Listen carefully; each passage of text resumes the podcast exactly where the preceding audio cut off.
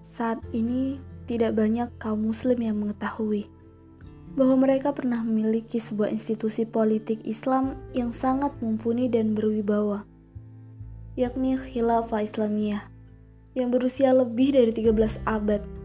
Dalam sejarah dunia, tidak ada satu institusi politik modern pun yang ideologis bisa bertahan sedemikian lama, dengan kekuasaan sedemikian luas dan dengan segudang kemajuan yang pernah diraihnya, selain Khilafah Islamiyah.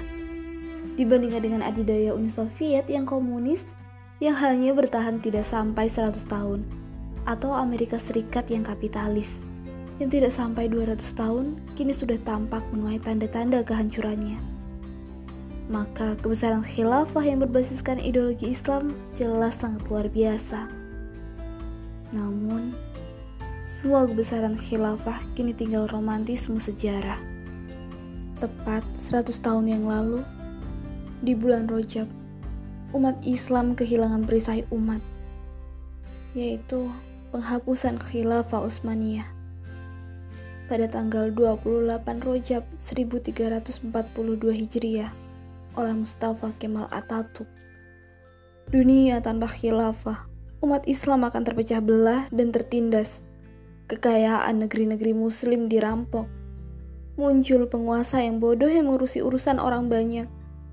Umat Islam kehilangan kewibawaan, bahkan menjadi umat yang terbelakang tempat suci umat Islam Al-Quds dinodai oleh Zionis Israel hingga kini. Umat Islam terasing dari Islam, bahkan memusuhi Islam sendiri. Penghinaan dan pelecehan yang dilakukan kafir barat terhadap Al-Quran dan Rasulullah sering kali terjadi. Dengan semua nestapa yang menimpa umat Islam saat ini, akankah kita berdiam diri? Tentu tidak. Saatnya kaum muslim di seluruh dunia bergerak untuk membalikan khilafah ala minhajun nubuah. Apalagi menegakkan khilafah adalah kewajiban syariah, bahkan kewajiban syariah terbesar.